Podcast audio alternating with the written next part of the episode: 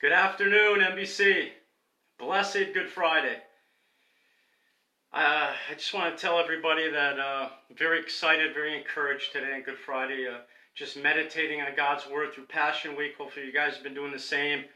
And just considering uh, the love of Jesus during this time, just dying for us on the cross 2,000 years ago. And hopefully, you guys are ready for tonight. We're going to have uh, hopefully a, a blessed Good Friday online service. There will be a sermon on Isaiah 53. We'll focus on the glory of the cross, and then we'll have some fellowship, a lot of talking, hopefully being able to fellowship with one another on the WebEx uh, video chat, and then also prayer. And I just want to praise God for last night as Danielle, our sister Danielle, led a, a Maundy, Thursday service, and I heard it was a very encouraging time. So this morning, this afternoon, uh, God placed it on my heart to preach this sermon. It's not about Good Friday, but I think it's something we need to hear. It's titled "A Call to Action." A call to action. And I notice um, I've heard that a lot of people are doing the Bible study along with the Romans mentorship study. They're going through the Bible from Genesis to Revelation. Some people are doing it chronologically, and uh, that's what Amy and I are doing and we're in First Samuel now. So I thought about preaching a sermon on First Samuel.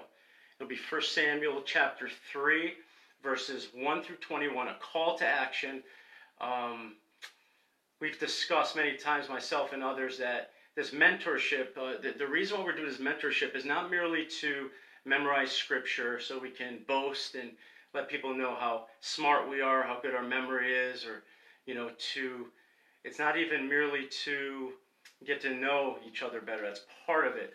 But what our prayer is as elders is to, and I know pastor's prayer, is for us to grow in Christ, for us to recognize that God has called us. If you're a Christian, He's called you out of the world into the kingdom for a purpose. And uh, again, our prayer is for us to grow, to be sanctified, to grow, and to also send the gospel out and make disciples of all nations so others can come to Christ, grow in Christ, and His name could be exalted. So that's kind of like what this uh, this sermon is going to hit. Hopefully, by the power of the Holy Spirit, it will pierce your heart, encourage you to, uh, during this time with the coronavirus, this uh, difficult time for many, for you to consider if you are walking in obedience. Are you using this time to glorify God and enjoy Him forever? So that's just a little context, a little intro to let you guys know why I decided to preach this today. So today's text is from 1 Samuel chapter 3, verse 1 through 21. So you can get your Bibles out or your phones out, whatever you want to use. And it's 1 Samuel chapter 3, verse 1 through 21. 1 Samuel chapter 3, 1 through 21. Before we read this, I want to give a, a, brief background synopsis of the text to help us all understand the passage. It's, a, it's around 1100 BC. It's 1100 BC, the time of significant spiritual darkness and decline, a very bleak and dark and desperate time in, in history of God's people. Uh, it's actually the same time period as the book of Judges. Everyone was doing what's right in their own eyes. Everyone was uh, just uh, in the midst of this spiritual decline, we, we find a godly family. Amen. We find a godly family from the covenant line of Israel. The book of 1 Samuel opens with, with Hannah, Elkanah's wife, uh, childless and heavy hearted at the time.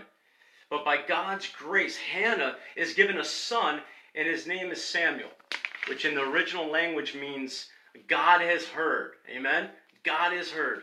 So God has heard Hannah's prayers, indeed. And with grace and mercy, church, in divine power, he grants Hannah her deepest desire.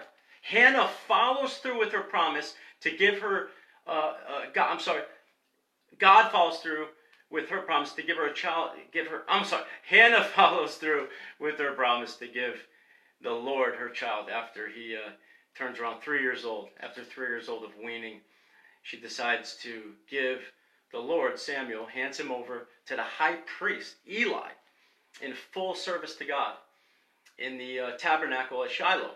So in chapter 2 of 1 Samuel 1 Samuel, we, we see the spiritual deadness, amen, the debauchery manifesting itself through, through the priests in a great way, namely Eli's sons, Hophni and Phinehas. So in 1 Samuel, 1 Samuel 2.12 says this, They knew not the Lord, right? They knew not the Lord. And that, that was a great underestimate, underestimation. Underestimated that uh, they knew not the Lord. So Eli's sons and the servants under them turned God's house into a house of the devil. That's pretty much what happened, right? They were polluting the work of the Lord in the house of God. So whoever just just for a second, if anybody just joined us, we're in 1 Samuel chapter 3, verses 1 through 21. 1 Samuel chapter 3, 1 through 21. I noticed a couple people just uh, popped on. So they were polluting the work of the Lord in the house of God. They distorted Leviticus 7 and also the Leviticus 3 regulations that clearly instructed them how to carry out the sacrificial, the sacred sacrificial system. Some of the things that they were guilty of was taking leftovers of the sacrifices for themselves. That's one of the things they did to indulge even the common people when they saw this. the ones that came to worship, they even knew that this was blatant sin at the time. So they tried to stop them, but referring to the sacrifice, they said this Give it to us raw with the fat, or we will take it. Give it to us raw with the fat, we will take. So 1 Samuel 2 16 through 17 states it this way. And if the man said to him, Let them burn the fat first, and then take as much as you wish, he would say, No, you must give it now. And if not, I will take it by force. Thus the sin of the young man was very great in the sight of the Lord, for the men treated the offering of the Lord with contempt. Amen? So here we see the living and true God being worshiped in a sinful, uh, blasphemed way. And this wasn't the end of it. This wasn't the end of it, church. They also tried to turn the entrance area of the court into a brothel, right? Committing fornication and adultery with the women they were visiting. Their father, Eli, the high priest, failed to restrain them. And because of this, God promised through an unknown man that judgment will come on Eli and his house. God's people were in serious trouble, church, at this time. God's wrath was on his way. The light of God's presence was very dim. Very dim. Yet, in a but God type of way, right? In a but God type of way, in the background of all this, God was doing something remarkable, church, in this young boy. This young boy named Samuel. As the early passage tells us uh, in chapter 2, verse 26, this is earlier uh, before we get to chapter 3. It says, Now the boy Samuel continued to grow both in stature and in favor with the Lord and also with man. And this is where we are tonight. That's the context leading up to where we are tonight. So let's dive in. Let's dive in here. This is again, we're going to uh, chapter, 1 Samuel, chapter 3, verse 1 through 21. So whoever just showed up, they didn't really miss it. Well, you missed the, the intro, but we're going to the text now. This is the word of the living God.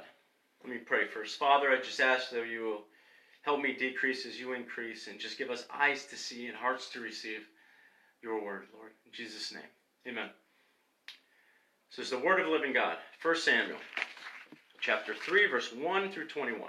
Now the boy Samuel was ministering to the Lord in the presence of Eli. And the word of the Lord was rare in those days. There was no frequent vision. At that time, Eli, whose eyesight had begun to grow dim so that he could not see, was lying down in his own place. The lamp of God had not yet gone out. And Samuel was lying down in the temple of the Lord where the ark of God was. Then the Lord called Samuel, and he said, Here I am, and ran to Eli and said, Here I am, for you called me. But he said, I did not call. Lie down again. So he went and he lay down. And the Lord called again, Samuel! And Samuel rose and went to Eli and said, Here I am, for you called me? But he said, I did not call, my son. Lie down again. Now Samuel did not know the Lord, and the word of the Lord had not yet been revealed to him. And the Lord called Samuel again the third time. And he arose and went to Eli and said, Here I am, for you called me. Then Eli perceived that the Lord was calling the boy. Therefore Eli said to Samuel, Go lie down.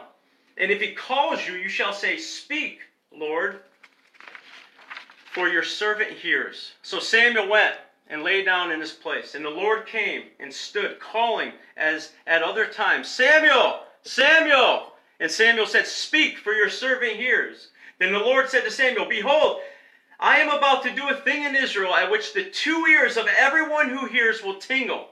On that day I will fulfill against Eli all that I have spoken concerning his house, from beginning to end. And I declare to him that I am about to punish his house forever for the iniquity that he knew, because his sons were blaspheming God, and he did not restrain them. Therefore I swear to the house of Eli that the iniquity of Eli's house shall not be atoned for by sacrifice or offering forever. Samuel lay down, lay until morning. Then he opened the doors of the house of the Lord. And Samuel was afraid to tell the vision to Eli. But Eli called Samuel and said, Samuel, my son. And he said, Here I am. And Eli said, What was it that he told you? Do not hide it from me. May God do so to you, and more also, if you hide anything from me of all that he told you. So Samuel told him everything and hid nothing from him. And he said, It is the Lord.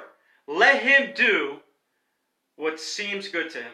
And Samuel grew, and the Lord was with him, and let none of his words fall to the ground. And all Israel, from Dan to Beersheba, knew that Samuel was established as a prophet of the Lord. And the Lord appeared again at Shiloh for the Lord himself to Samuel at Shiloh by the word of the Lord. It's the word of the living God. So, the theme of the message, church, those who are truly called by God will respond with obedience. Amen? Those who are truly called by God during this time with the corona pandemic, right, we'll respond with obedience. We don't get a timeout, church. We don't get a timeout. Sure, things are going to be different now with the corona, but we don't get a timeout in our uh, making disciples of all nations. We don't get a timeout in uh, growing in the Lord and, and living for God's glory. So, again, those who are truly called by God will respond with obedience. Point number one Notice Samuel was attentive to the call. That's the first point flowing out of the theme. Number one, notice Samuel was attentive to the call. So, three separate times the Lord called Samuel, right? Three separate times. And although he didn't hear the Lord correctly right away, he eventually responded. Amen? And for, church, he had every excuse not to respond, right? As we were reminded earlier, this was a dark time for Israel. As verse 1 states, and the word of the Lord was rare in those days, there was no frequent vision. So put yourself in Samuel's shoes here, right? He's only a child. Many commentators think he was around 12 at this time. But he has been in the tabernacle since about three years old. He's aware of the darkness over Israel, right? The silence of the Lord is evident everywhere. Israel was under God's judgment. The priests are walking in sin, blaspheming God. And again, as the book of Judges states, everyone was doing what was right in their own eyes. And now Samuel gets a call from God. Samuel gets a call from God. He, he didn't recognize, at first, he didn't recognize the Lord of glory's voice, but God didn't give up on him. God didn't give up on him. God was patient. The hound of heaven chased him down. It's just as the late great preacher, Baptist preacher Charles Spurgeon once said If God calls a man by his grace, he cannot but come. Amen? Church, God was sovereign over his call to Samuel, indeed. But don't miss the human responsibility of this call. Don't miss the human responsibility of this call. Jesus says in Matthew 11 15, He who has ears to hear, let him hear. Right? Amen? So Samuel was finally given ears to hear, to respond to God. And he used them accordingly. Are you using the ears that God has given you? Are you using them accordingly during this time? Church, Samuel's attentive to the call of God. As the first point states, Samuel kept going to Eli. He was diligent. He just kept on going to him until he finally, finally heard the voice of God, the call of God on him, the call to be a prophet, to be a prophet of God, a mouthpiece for the God of glory. Verse 4 says, Samuel, Samuel, here I am. And he ran to Eli. Here I am, for you called me?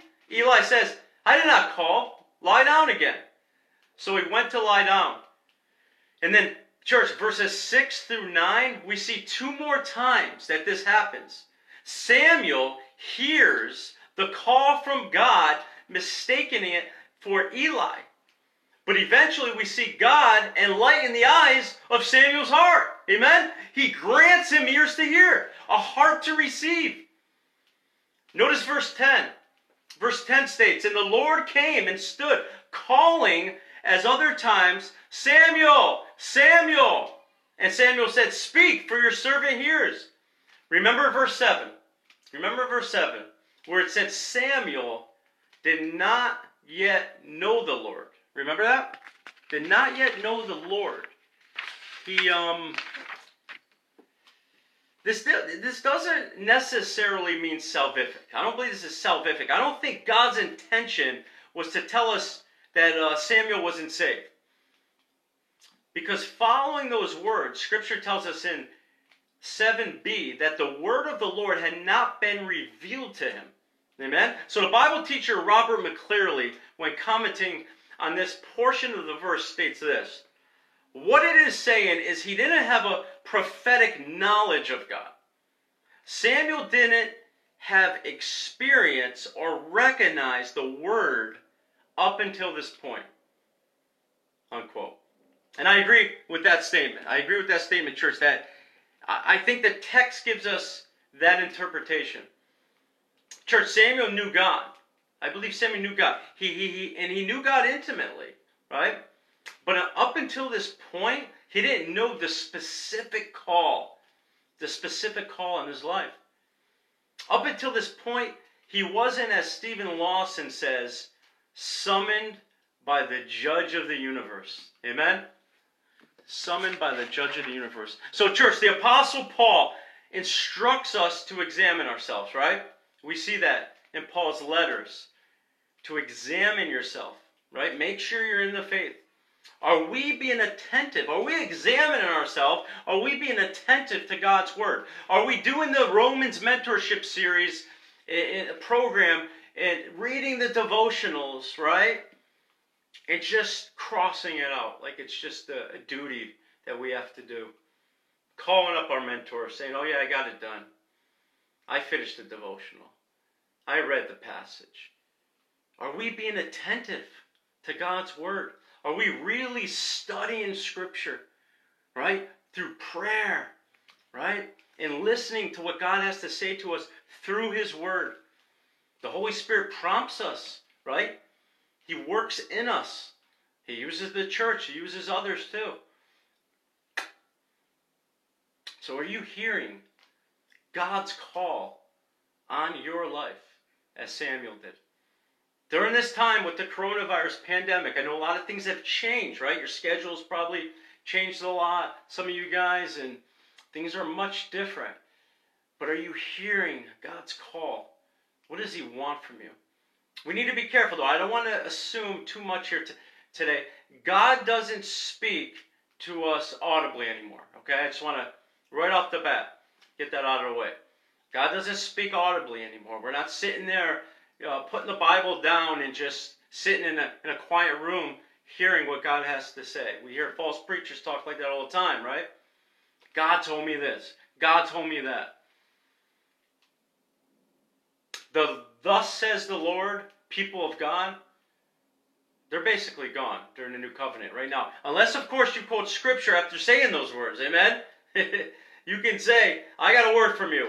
Quote the scripture, right? Amen? So we're in the new covenant days. The Messiah Jesus has come. He died for our sins.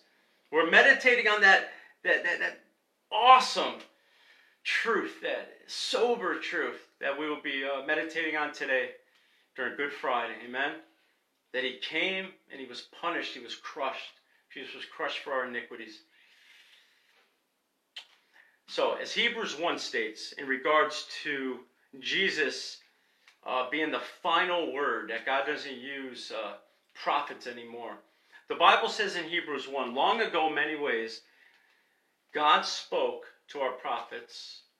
God spoke to our fathers by the prophets. But in these last days, He has spoken to us through His Son. Amen? Through His Son. So, the bottom line, the, the days of visions and, and audible voices, they're not normative anymore. They're not normative. Again, we're not putting God on a box. God can do whatever He wants, right? We hear stories about what He's doing saving Muslims where He'll, he'll use dreams. But my point is not to put God in a box. My point is to tell you to, to what Scripture says that long ago God has spoken to us by the prophets, dreams, all that, but now He speaks to us through the Son, right? And this is not the normative way. We got to see what the Word of God says. God speaks to us through the Word. If you're not reading the Word, if you're not studying Scripture, how do you have a relationship with God? Amen? So make no mistake about it. God does speak to us. God speaks to us loud and clear, right, church? And how does He do it? Through His Word, the Bible, the sword of the Spirit. So Scripture is God's primary way of communicating to us, right? It helps us understand and confirm God's voice. The writer of the book of Psalms says it this way Your word is a lamp for my feet and a light to my path. Excuse me. I love how John Calvin, uh, the famous theologian from the 17th century, reformer, I love how he describes the centrality of God's word in our lives. He once stated, The scriptures serve as a spectacle. So this is like eyeglasses, right? As eyeglasses, as we look through these spectacles, we see the world all right. We see the world all right. We got to look at the world even now through a, through a biblical lens, right? a biblical worldview. Amen? So, church, the eyes of our hearts are much, much worse than Eli's was, right? Without looking at life through the lens of Scripture, the lamp in our hearts is it's dim, right? It's it's it's dim. It's out. We don't see anything. If we aren't in the Word, if we aren't in the Word, we are blind. We're in the dark without God's word. Some of us have no problem saying a loud amen to what I'm saying, right? We love the word of God. Of course, we realize we need to be reading it daily. Come on, Elder Sean, are you kidding me? Of course, we know that. But, church, are we listening to God? Are we listening to Him? Are we hearing Him? Are we hearing Him the way that the Lord Jesus wants us to hear Him? Are we being attentive and persistent as Samuel was? Are we listening like a sheep to a shepherd? For Jesus said, My sheep hear my voice. Amen? My sheep hear my voice. I know them and they follow me. Church, we need to imitate Samuel here and keep pressing forward, responding with diligence until God's word is clear to us. Right? So are we being faithful? When God calls us to live out the Christian life that we profess, right? Are we being faithful? Before I get to my two subpoints, I need to say a word to all you who aren't born again. Maybe there's some people that stumbled across this uh, Facebook Live sermon, or maybe you're going to listen to it late. Maybe you, you listened to it after the fact. It was already on the website. So you haven't come to Christ yet by, uh, by grace alone, through faith alone. The Bible is clear, my friend, all throughout Scripture that you need Christ as Savior and Lord to have a relationship with God. God will not be hearing you or speaking to you or listening to you or He's not going to have a relationship to you as long as you continue to stay out outside of his saving grace. I need to be clear about that because scripture is clear about that. Right? You need to come to Christ today on his terms. So let's move on. So the back to the point. Are you giving God your ear? Now I want to speak about a few barriers that usually get in the way of hearing God's word. There's a few barriers, a few temptations that are out there that, that get us uh, sidetracked. We find ourselves all of a sudden not being in the Word of God. There are two I want to mention. Number one, the first barrier is inexperience. Let's start with inexperience. We see in this passage that Samuel didn't have any experience in, in hearing God's voice, right? He didn't recognize God's call at first. My question to you is this Who eventually helped realize it was God speaking to him? Who was it? Eli, right? Notice verse 8 and 9. The Lord called Samuel again the third time, and he arose and went to Eli and said, Here I am, for you called me. Then Eli perceived that the Lord was calling the boy. Therefore Eli said to Samuel, Go lie down, and if he calls you, you shall speak, Lord, for your servant hears. So Samuel went and laid down in his place, right? So, church, Eli was far from perfect. We know this, right? Through the scriptures. He failed his sons and God's people as a whole, pretty much, and judgment will eventually come on him, as we will see in a moment. But God still placed him there. God placed him there at this time as an authoritative figure in Samuel's life. Right? Samuel needed Eli's guidance. Just like we need each other. We need each other. Right? This is one of the reasons why we started the mentorship program. We need each other. Paul says, imitate me as I imitate Christ. There's so many passages where there needs to be somebody that you can look to. That's what we're here. That's what the elders are for as well. Pastor Chris. We need each other, church. Church, there are more mature, uh, some people that are less mature in the faith need help from those who are more mature in the faith. All right? And then you'll grow, and then you'll be the one that's mentoring somebody else by God's grace in the future. So, those, why? The question becomes why. Some people will say, Why do I need anybody? I got the Holy Spirit, I can read the Bible. Why? It's as J.D. Greear once said inexperience with the Lord prevents people from recognizing that what is heard is actually the voice of God. Amen? It is, it's dangerous it is very dangerous, church, to be a lone ranger Christian. Very dangerous. How many times have I heard people deceived by the devil while thinking, deceived by Satan, while thinking it was God's voice directing them?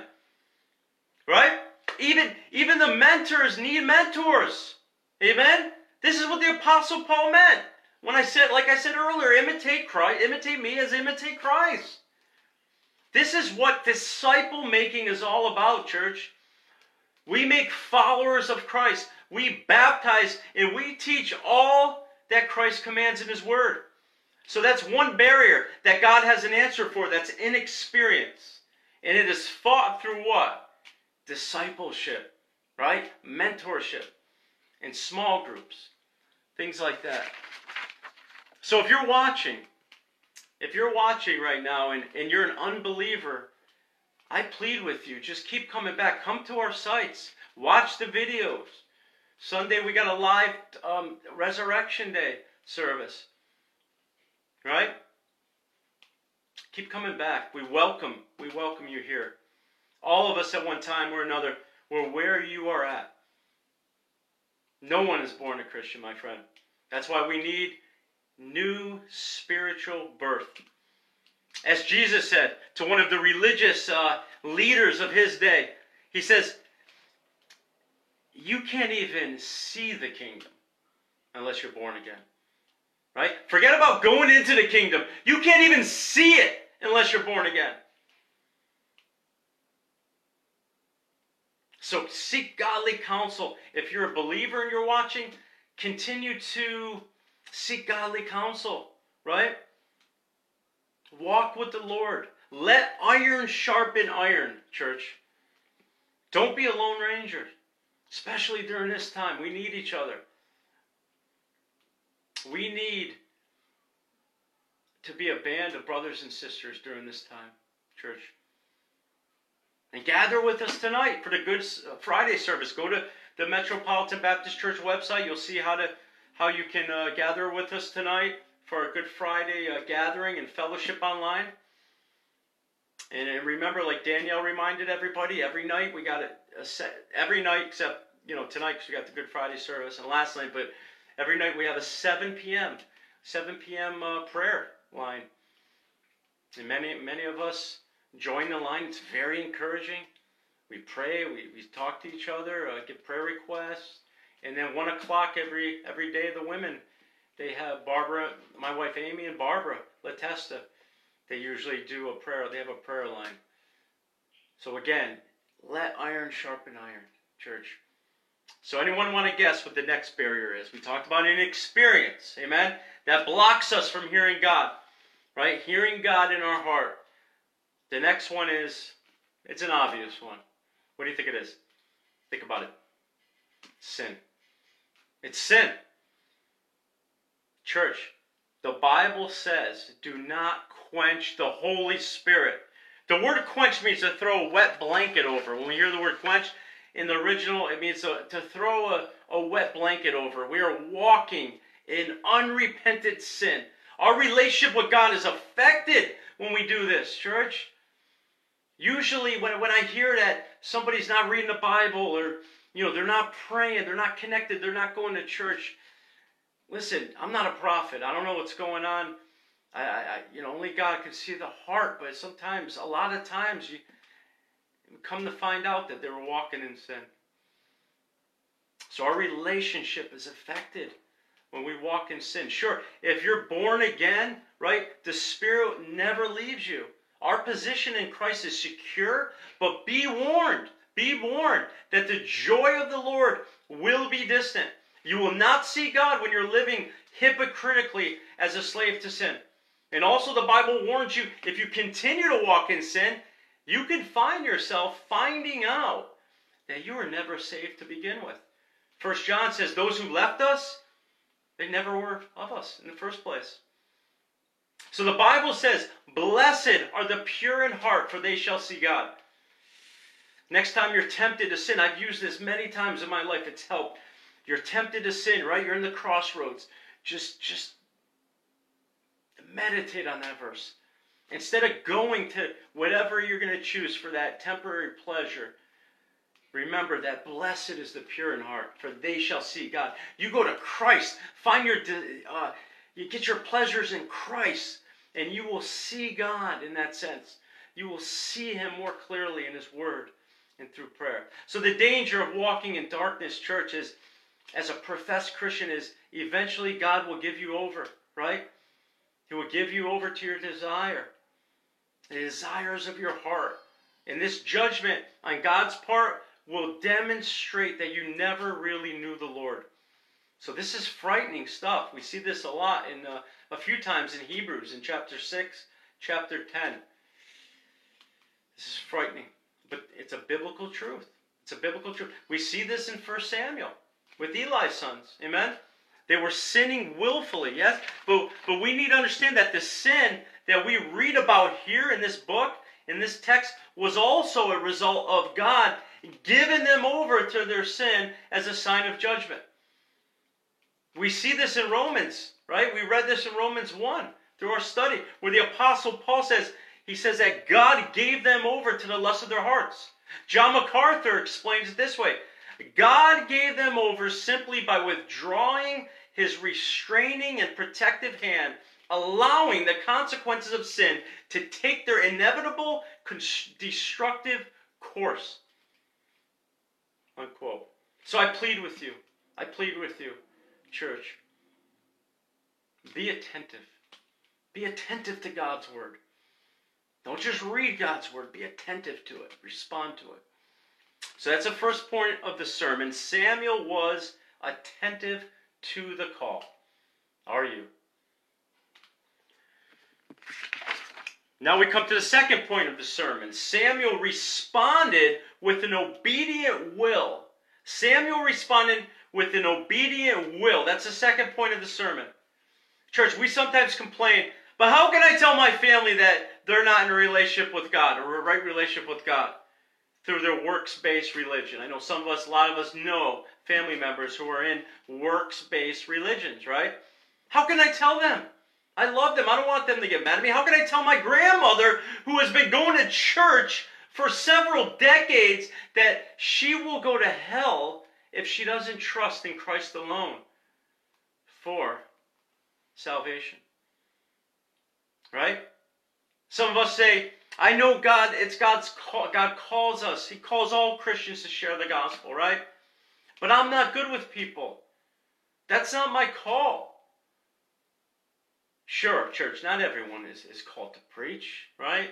Not everybody's called to preach or, or street preach or even teach the Bible in an organized, you know, setting. But make no mistake about it, church. 1 Peter 3.15 says this. And we, we heard this in our devotional uh, this week. It says, 1 Peter 3:15, "But in your hearts honor Christ as Lord. Always be prepared to give an answer to everyone who asks, who everyone who asks you, to give the reason for the hope that's in you." Amen. Yes, this might be more difficult for some than others, right? God has molded us all of us differently. Amen? But we shouldn't be complaining after we see what God called Samuel to do here. I mean, he, he's going to become a bold prophet and priest as he gets older, taking much more risk than this. But imagine first hearing God's calling, his voice, and he tells you this is the first time that he hears it, and he calls him. When first time Samuel uh, hears God, and what does he tell him to rebuke? Rebuke Eli. Imagine that the first time you hear his voice, first time you, you hear from God, and he tells you to rebuke your brother in Lord, somebody that maybe has been mentoring you for 10 years, right? Who, who, who you have been isolated with day after day, right? Morning after morning, night after night, who just assisted you in hearing God's voice, directing you to God and His call on your life, and you got to rebuke them. This wasn't easy for Samuel. But he responded to God. Not just with an attentive ear, as we talked about the first point, but an obedient will. Notice verse 11. Verse 11. Then the Lord said to Samuel, Behold, I'm about to do a thing in Israel at which the two ears of everyone who hears will tingle. On that day I will fulfill against Eli all that I have spoken concerning his house from beginning to end. And I declare to him that I'm about to punish his house forever for the iniquity that he knew, because his sons were blaspheming God, and he did not restrain them. Therefore I swear to the house of Eli that the iniquity of Eli's house shall not be atoned for by sacrifice or offering forever. Wow. Mm. There is nothing in 1 Samuel that indicates that Samuel knew about the unknown prophet that came to Eli. Nothing.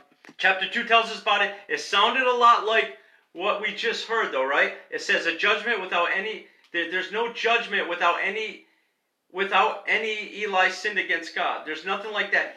Diminish the glory of God in the priesthood. Eli diminished the glory of God in the priesthood by allowing his sons to walk in unrepentant sin. We've seen that in the book, right? While they were supposed to be serving faithfully as priests. Bottom line, their sin affected Israel as a whole, and especially the house of Eli. And he will, and they will pay. And you know what? Eli will pay. As the father, Eli will pay.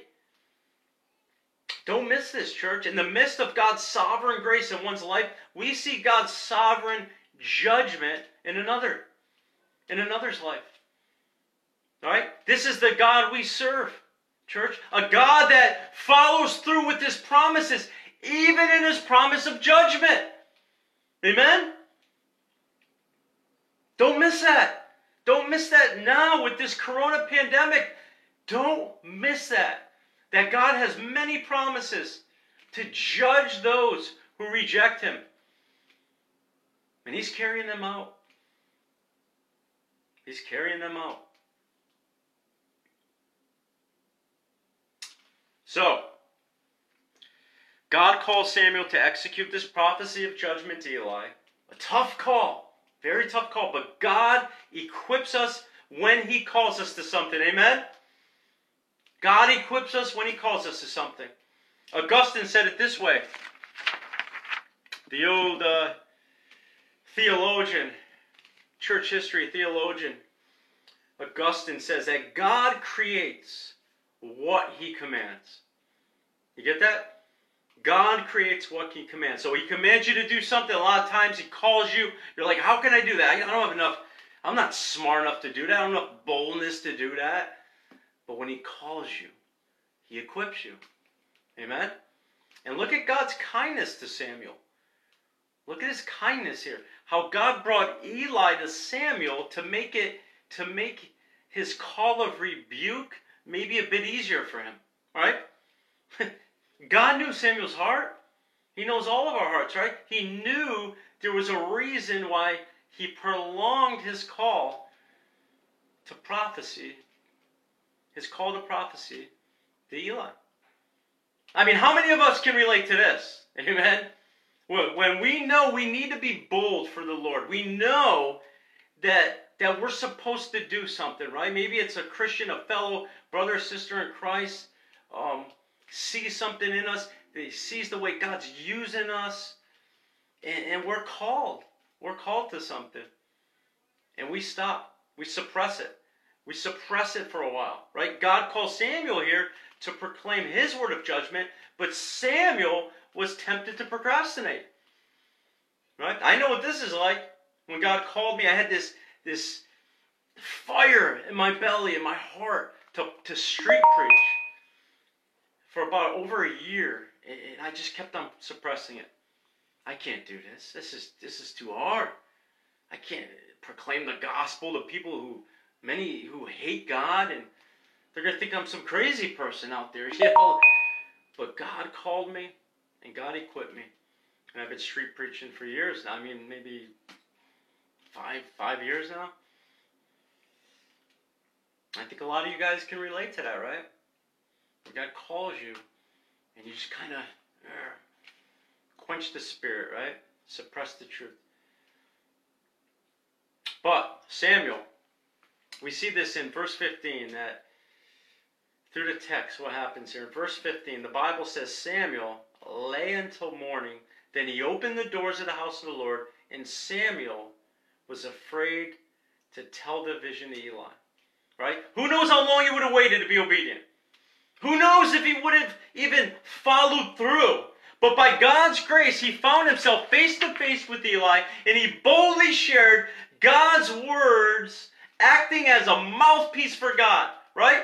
It might not have been easy for him, but Samuel was obedient. God told him what his call was, and he carried it out with an obedient will, as the second point indicates. Notice verse 18 states So Samuel told him everything he, he did. No, and so Samuel told him everything, and he hid nothing from him.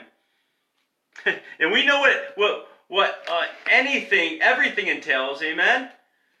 some heavy words. Judgment was given to Eli. That's the everything. He told him about the judgment to come.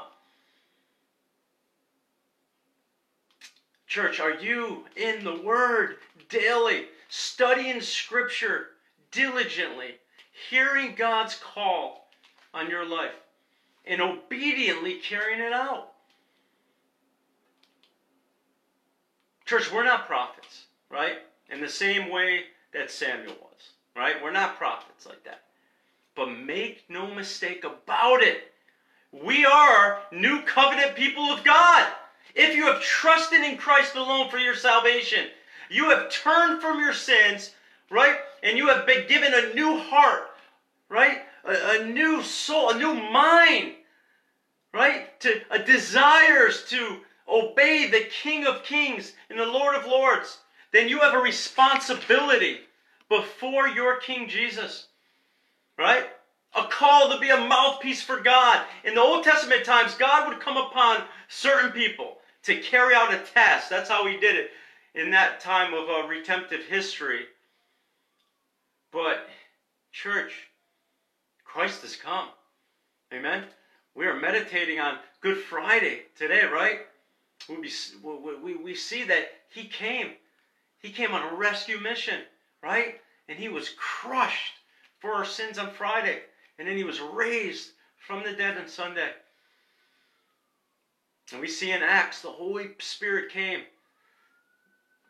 with power. The Holy Spirit came upon people with power the day of Pentecost, weeks after, right?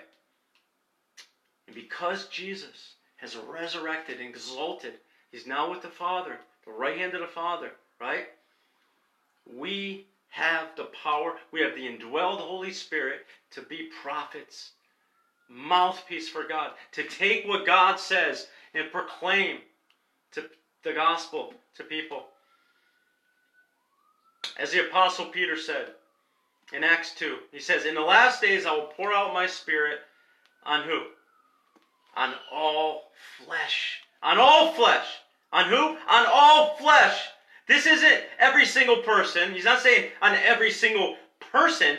But what this means is that all those who call upon the name of the Lord, amen, all Christians will be spirit filled, bold heralds to the gospel.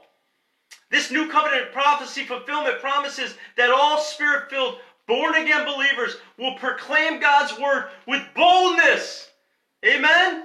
Now, this was a prophecy from the prophet Joel that was uh, that wasn't still being fulfilled today through the church. Dr. John Piper, commenting on this portion of Acts 2, he says this. In other words, Joel says that one feature of the last days will be the outpouring of the Holy Spirit on, on people of every kind men and women, young and old, high and low. God's people will be clothed with power. They will receive power, and the main effect of this power seems to be bold. Unquote. Wow. Wow. Praise the Lord, huh? Praise the Lord. Believers of all kinds, believers of all kinds are going to be and are now so gripped by the Spirit of God, that they see the greatness of Jesus and the purpose of Jesus with extraordinary clarity, and we can speak with boldness. Wow. We got to be doing this now, right, church? Look at what we have. We have technology. We're so blessed. Yes, we can't gather together. Yes, I, don't, I can't really go out there and, and street preach like I used to. People aren't going to take gospel tracts from us at this time, right? But we can use what we have. We can use technology. We can pick up the phone old friends that we know or family members that do not know the Lord, and we can speak with boldness. We can share the gospel with boldness. Not because we're so strong, not because we're so smart, but because the Holy Spirit is indwelled in us. Amen? So, my question again is Are you being obedient? Are you being obedient to God? Not just with reading the Bible and, uh, you know, doing your devotionals and praying and sharing the gospel, but more specifically, are you making disciples? Right? Preaching the word, uh, giving a defense of the faith. Right? Are you walking in obedience, in holiness? Right? There's a lot of temptations now. I know we've talked about a lot of people are talking about how how, how great it is that God has took away a lot, taken away a lot of the idols, right? No more football, no more baseball. People aren't really, they can't go to bars anymore. You know, so God has crushed a lot of idols, but sitting home, a lot of people are home now, and there are temptations on our phone and on our computer, right? Be obedient to God, glorify God, trust in Christ, lean on the Holy Spirit. Because I'll tell you right now, without God, without fixing our eyes on Christ, I can't do anything right. There's no way I can wake up in the morning and read the Bible, share the gospel, unless I'm walking in the Lord, unless I have my mind fixed on godly things, eternal things. Amen?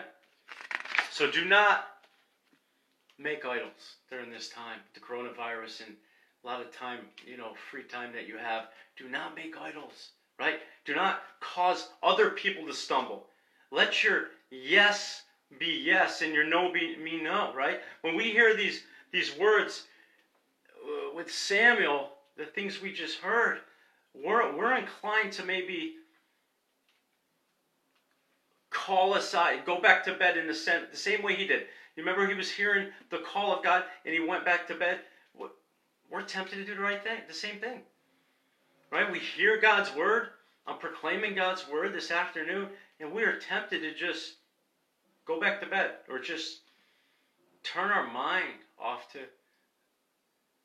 godly things, as Samuel did. But we need to be careful.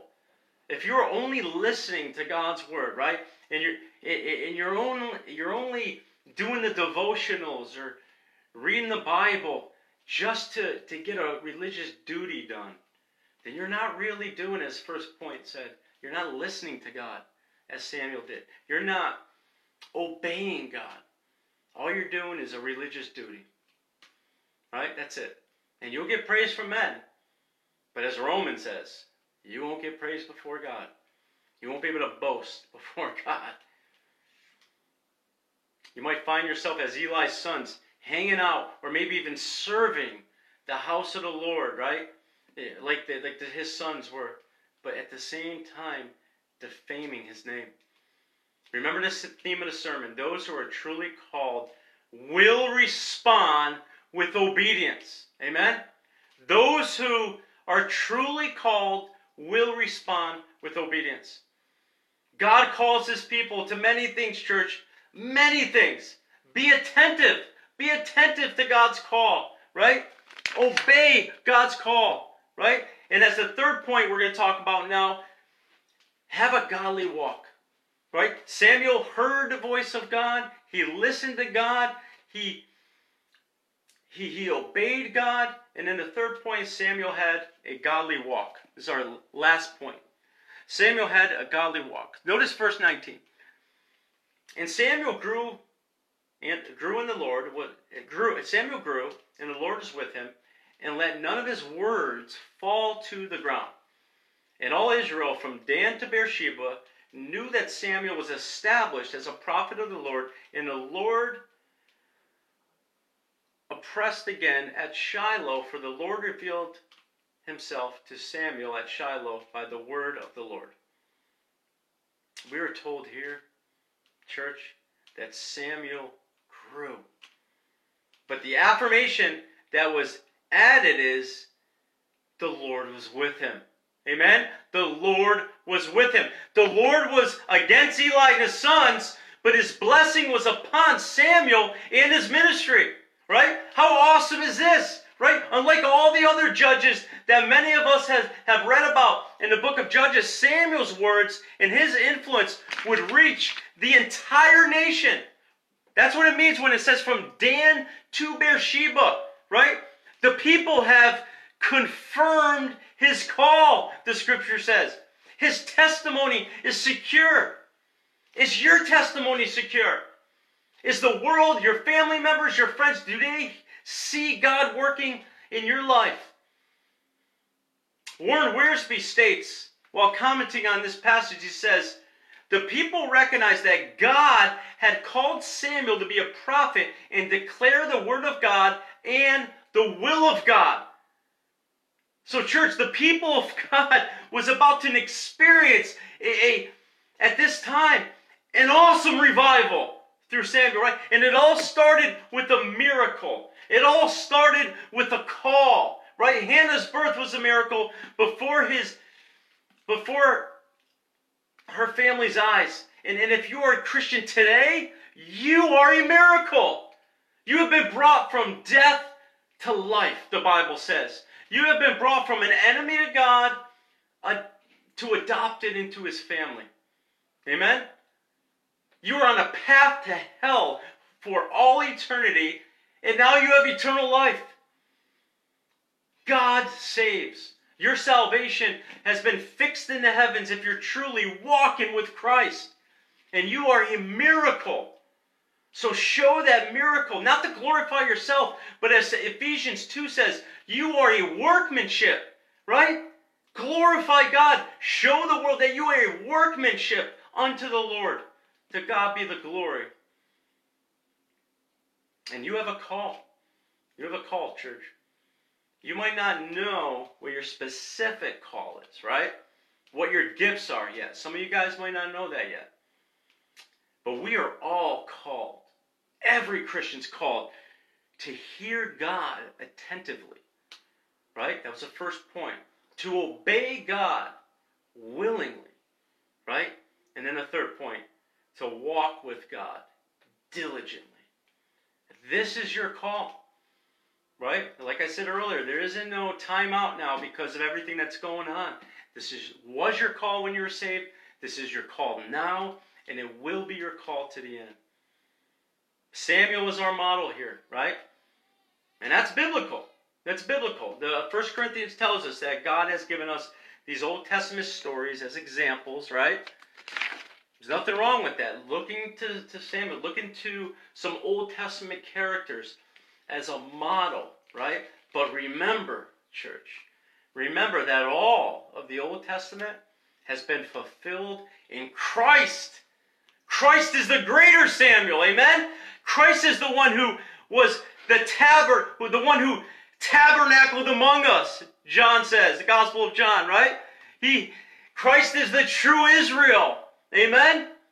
Amen? He's the true prophet, the final prophet, the final priest, the final king. Amen? Jesus had the ear of ears.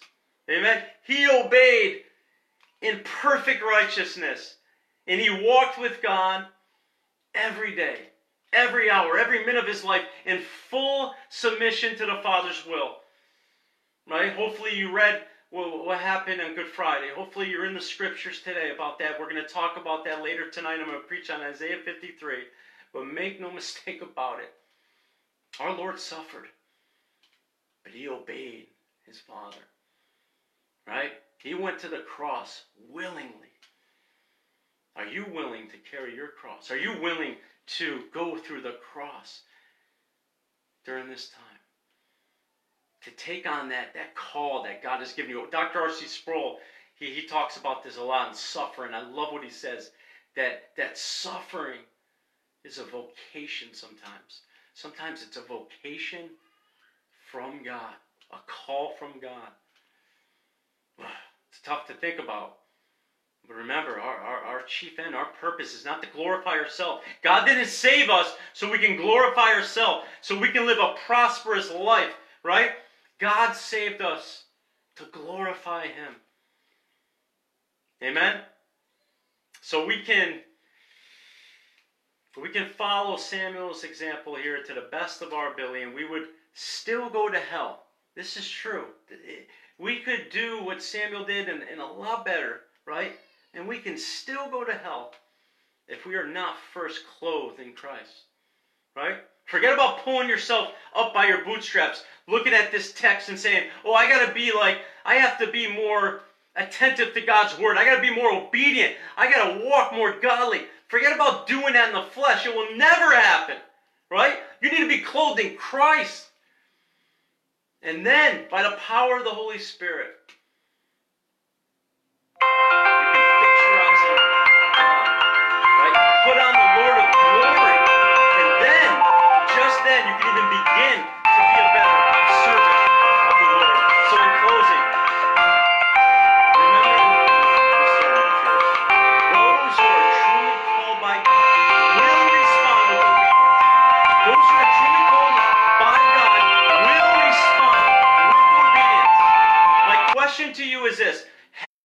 sorry about that, guys. I don't know if you just heard. Somebody just called and it kind of knocked me out there out of the Facebook. I don't know if you just heard what I said, so just in case you didn't, let me say it again. In closing, remember the theme of the sermon those who are truly called by God will respond with obedience. And my question to you is this Have you been called by God? And what are you doing about it? Let me pray. Heavenly Father, I just thank you, God, for this time. Lord, I thank you for your word. God, I just pray whoever listens to this sermon or has been listening, God, that you will encourage them where they need to be encouraged, and maybe even rebuked if they need to be rebuked, or inspired where they need to be inspired. God, just help us today, Lord. Help us today to, to hear your voice in your word, to be obedient to the call that you place on us, Lord, and to walk in a godly way, God. We pray, God, that we will meditate on your beautiful Son and what he did for us on the cross 2,000 years ago today, God. And we pray, God, that you will give us the power, give us the time to continue to pray for our brothers and sisters in Christ. And I pray, God, right now, Lord, I just, as you place the pastor on my heart, as I close, just pray for Pastor Chris, Lord.